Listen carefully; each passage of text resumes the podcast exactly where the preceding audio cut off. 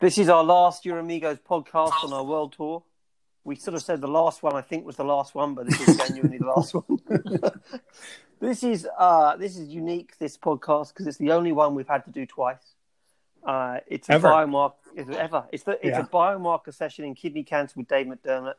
Um, part one was like uh, well, it was a bit like Hamlet scene five. Oh, sorry, Act five, scene five, uh, which uh, was uh, very chaotic. And as you know, um, there were lots of bodies on the floor at the end. I think, think there were parallels between the two. Um, so, um, David, this is a second opportunity to uh, to color, uh, cover yourself in glory um, with biomarkers in kidney cancer. Uh, the the first question I've got for you, as it currently stands, is just talk to me about from a community oncology perspective in metastatic or indeed in post-operative adjuvant uh, therapy. Where, are there any biomarkers that doctors should be using on their patients? So the short answer to that question is no, uh, nor are there any on the immediate horizon. Um, that's in part because kidney cancer is a very complex, heterogeneous disease for which it's hard to do tissue-based studies. Um, also, we're starting to combine multiple approaches, so it's hard to come up with single-agent predictors of response. It's almost impossible to do it when you get into combination approaches. So I don't think we are close to biomarkers in for guiding practice, but I do think we have a much better understanding of kidney cancer biology and um, what drives a response uh, to immune therapy, for example, and how we might select patients slightly better in the future, but more importantly, develop new therapies in the future. Um, David, where- just before you go, Brian, before you go, Brian, got one question, and then you can ask those questions. Just before you get there, many people, and in fact, some people in the European Guidelines Committee have said to me um, that Ipi-Nivo in the PDL1 biomarker positive population has got a hazard ratio of 0.45. That looks like a pretty good biomarker. Why aren't we using PDL1 biomarkers with Ipi-Nivo?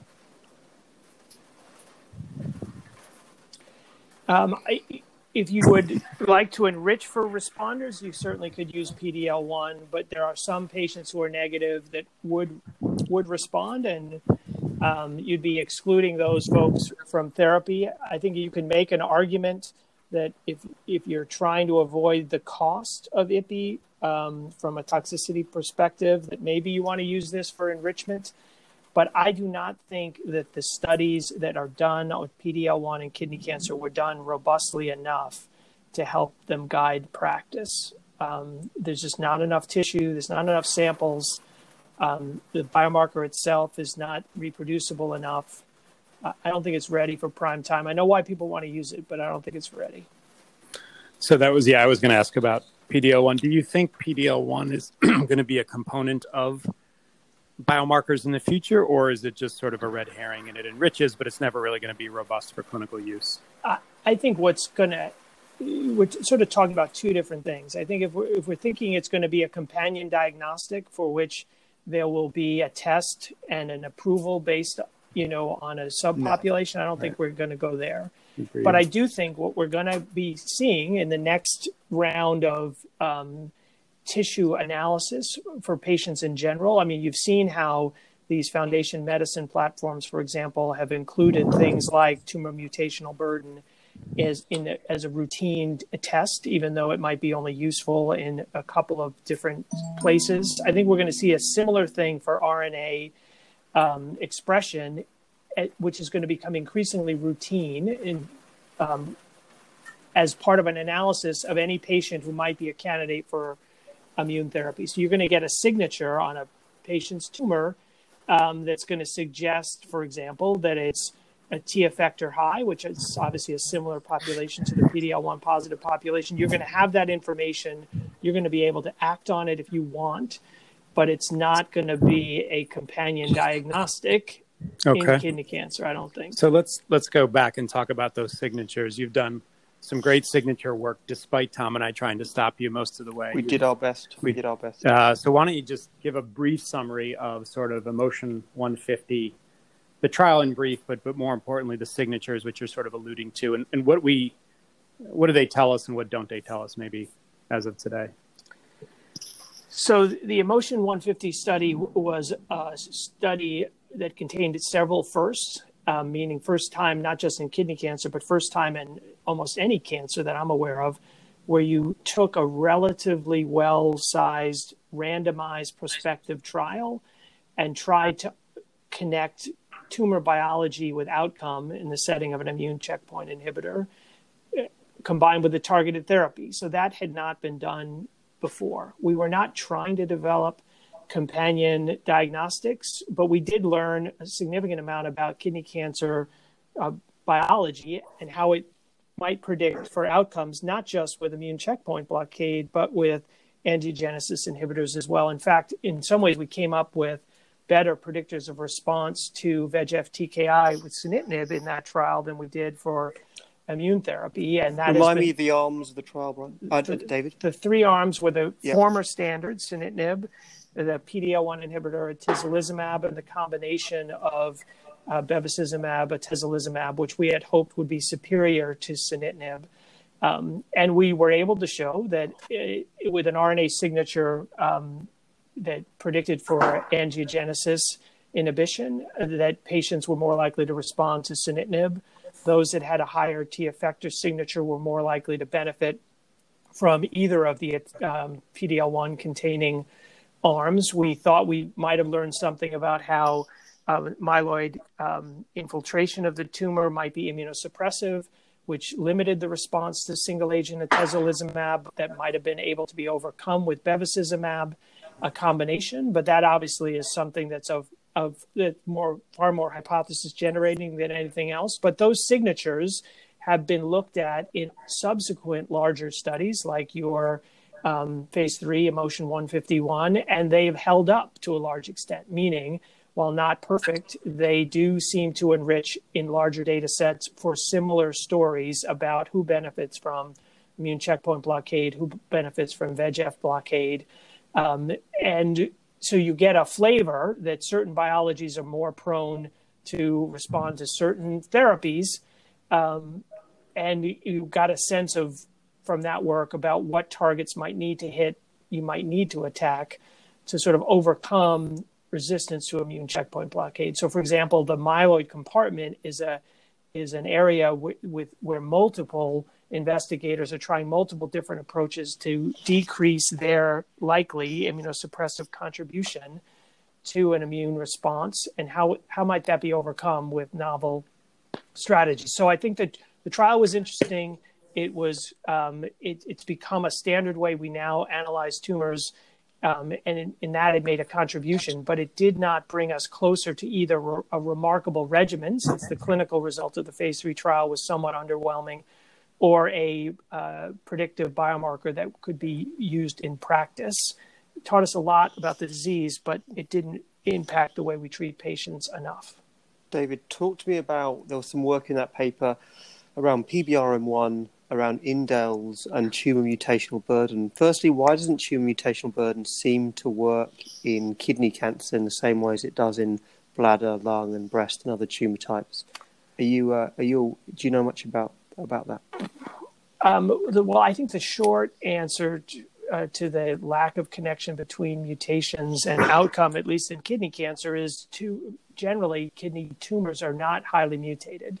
So it's hard to show a connection when most of the tumors do not have a high uh, burden. What drives the, the tumors are um, a relatively small number of mutations. For example, the VHL tumor suppressor gene loss is a big driver of human kidney cancer, but they don't accumulate a ton of mutations over time the way some of these more environmentally driven uh, tumors like melanoma and lung cancer are uh, driven.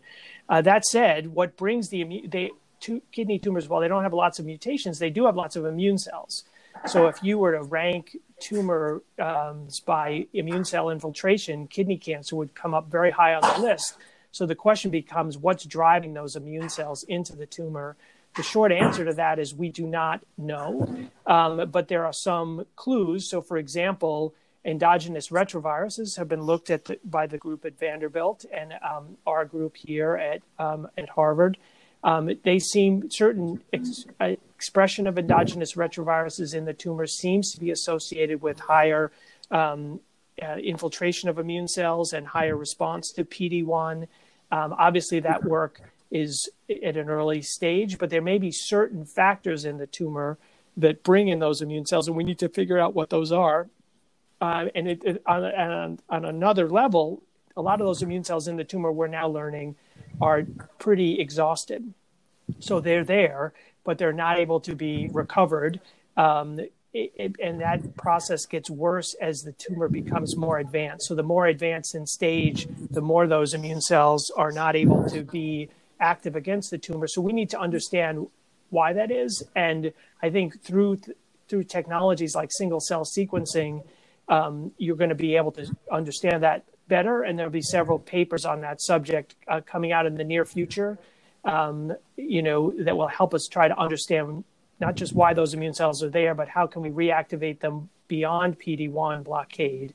Because that's obviously not sufficient enough on its own. Dave, David, what do you make? There's been some other signature work, and so just for the audience, you know, these signatures are are are, diff- are RNA-based gene expression. Everybody sort of picks their own set of genes that they think represents angiogenesis or inflammation, et cetera.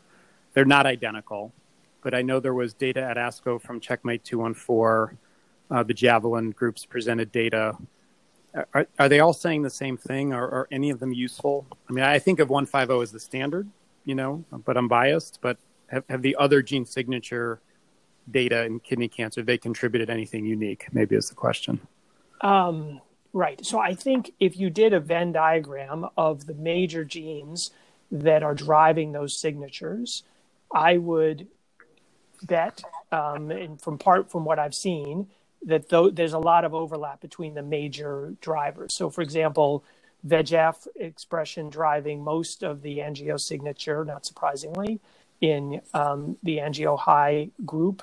Um, you know, CD8 infiltration, PDL1 expression driving a lot of the signature in the T effector high group. Now, there may be differences. Not all of the genes in these signatures are identical, but I think the major ones are probably quite similar. There's no real reason why they wouldn't be. I think right. one of the things though we've lacked is every getting everyone to put all their cards on the table. Um, that is not always the case. When you get these publications, you often get them before these um, drugs are approved. These regimens are approved, so you don't get all the information that you need. Um, we need it all out on the table so we can compare data sets with the clinical activity and so we can make some conclusions about how overlapping are these different groups because you may be able to simplify them which would mm-hmm. then allow you to do potentially less expensive assays. Right. So, for example, not doing RNA-seq on on these tumors, but maybe developing, um, in, you know, other approaches with RNA that are less like nanostring that are less involved and maybe more reproducible. Right. So, I look forward to that. So what's what's coming in the future then? I mean, we have these signatures. I, I agree with you. I think they've elucidated biology well, but not yet driven clinical practice. TMB doesn't appear to be important. Yeah, you know, I think of kidney cancer as an RNA-based disease. It's not a DNA-based disease. I don't think there's going to be DNA markers that help us significantly, but but RNA, yes. But what else is out there? Like, what's the next? What needs to be tested in the prospective trials that are ongoing or coming?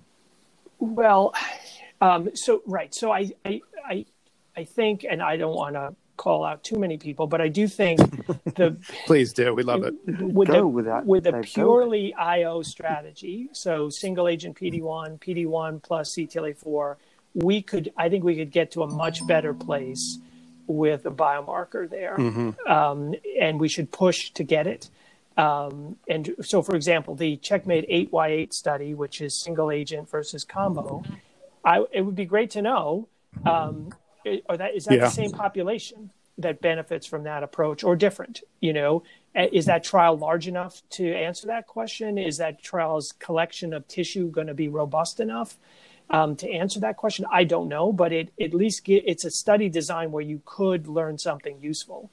That said i don't think we're going to come up with a marker that predicts for benefit from pd1 versus vegf because you're essentially combining the two um, you know dominant biologies in one therapy and saying sort it out. You know, I don't see that happening. I do think there's also a lot of hope for HIF inhibition coming up with a marker there for a number of reasons there because you're tar- you're looking for a marker that's in the tumor as opposed right. to the microenvironment and there may be a, a, connection between either VHL mutation, HIF2 expression, PBRM1 status, things that are more, although the HIF story is obviously harder, but the, some of those things are more easy to t- come up with assays for. Um, and that would be very helpful because one of the things I would love to see is the HIF inhibitor not just get approved uh, in our lifetime, but move up to the early into therapy as a single agent. And that's only going to happen in the context of a marker. Um, uh, David, do you think the HIF biomarkers and the VEG, and the VEGF TKI biomarkers are going to be the same or different? I think they're going to be very similar. Um, but no one's going to want to develop a VEGF TKI biomarker um, right. because, but they might want to develop one of those for the reason I said, which is not just to bring it up to the frontline metastatic, but potentially even bring it to the adjuvant setting, um, where it where it might you could imagine someone on a um, uh, HIF inhibitor for several years. Well, right. You can't do that with a VEGF drug. David, my last question, then Brian's got a last question. The last two questions of our world tour. My last question. We started with Danny Heng in Calgary. We didn't actually. We started Peter Black. With, uh, Peter Black, but we we moved to Danny Heng pretty soon after Peter. We did a drive across the mountains. It was beautiful.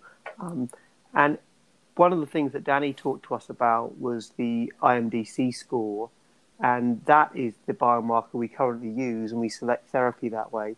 One of the questions which I'm frequently asked is under the bonnet of the IDMC score, what is the difference between the good risk population and the poorest population from a biology perspective? I, you know, I don't. Once again, I'm hoping no one's listening to this podcast. But I think that don't worry about I, that. I think yeah, there's it's very few. It's very few. I think the IMDC criteria is helpful and should be built upon, but it is a it, it's not going to be helpful in the era of immune checkpoint blockade as first line treatment. It was it's helpful for single when single agent VEGF TKIs were dominant. It was it's useful. It's not that's a world that's gone. Um, so we need to update the IMDC criteria for the new world that we we live in because the patients who have IMDC poor risk but respond um, to checkpoint blockade are going to have tremendous survivals. Um, we de- right. we need a different criteria. Um, we need a bio we need a biomarker, David. We don't need criteria. Yeah. I mean, my, we don't okay. need a criteria. Uh, we just need a biomarker. All right, you're going to take it a step further. Uh, that's fine with me. I'm all I'm all for it. I am all for it. But but but the larger point is not so much about their criteria, which has been very helpful for I agree. and all the rest. But it is we shouldn't be making in my opinion, we should not be making clinical decisions in 2020 um, based on those criteria. We just should not be. Um, you know, and it's my mission to try to get us out of that thinking because it's going to mean that certain patients are not going to get certain therapies because of a you know because of a prognostic criteria that is out of date and uh, was just done for the purposes of the study, it's not as relevant to clinical practice anymore, I don't think. But that's probably heretical, I'm... and I'll be flogged for it. David, my, my phone's about to run out of battery. Hey, hold on, I got to close it. Yeah, yeah, okay. I only have two go, comments go. to close. Yeah, One is yeah, that yeah. Tom, I think that was the first time anybody's used the word bonnet in a podcast. Excellent. And I think David did much better this time. I mean, that really was terrific, David. It really was really terrific. unbelievable. It really was. Well, that's really lovely. Was. I'm glad to hear yeah. that. It was more. It was more a Midsummer's Night Dream than Hamlet. okay, good. Well, I, I, think ending the series of podcasts with your phone, phone running out of batteries is like perfect. makes perfect sense to me. David, That's usually how we begin so meetings. But yeah. All right, thanks, guys. See you soon. All right. Be well.